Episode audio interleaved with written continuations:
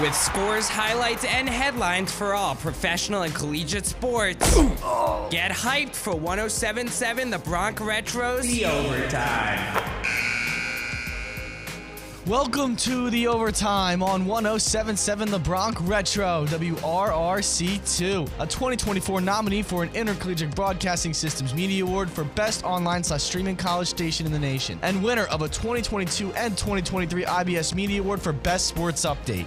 I'm Zach Jones. The NBA had many games on tap on Thursday as many saw a lot of their favorite teams go at it. The Knicks looked to end a four game skid as they visited the Sixers. This game was important to both teams as they both looked to try to gain a game in the Atlantic Division and gain a game in seeding, with the Sixers sitting at the 5 seed and the Knicks sitting at the 4 seed. The Knicks came out running in this one when they outscored the Sixers 69 to 46 throughout the first half. A lot of this was thanks to the dazzling performance by Jalen Brunson, who dropped 21 points and dished out 12 assists to get a double double. He initiated the contact, and when Brunson reached, they didn't call that because it was Tobias who was being physical first. Oh my, Jalen Brunson Audio was provided by the NBA YouTube channel. This performance allowed the Knicks to jump out to a huge lead, and Bojan Bogdanovic was also a main catalyst for the Knicks, scoring 22 points and going 6 for 6 from three-point land. For the Sixers, Tyrese Maxey dropped a game-high 35 points and showed his true all-star colors. But that was as good as it got for the Sixers as the Knicks ride their great scorers for the easy 110-96 win, securing their 34th win of the season and gaining a game above the Sixers in the standings. In historic news, Nikola Jokic became the first player in NBA history history with 15 points, 15 rebounds, and 15 assists, as well as a perfect shooting percentage in history in his 21 point and 19 rebound performance. Moving over to the other New York team, the Nets traveled north of the border to take on the Raptors in a division clash. This game was an absolute beatdown from the Raptors, but it wasn't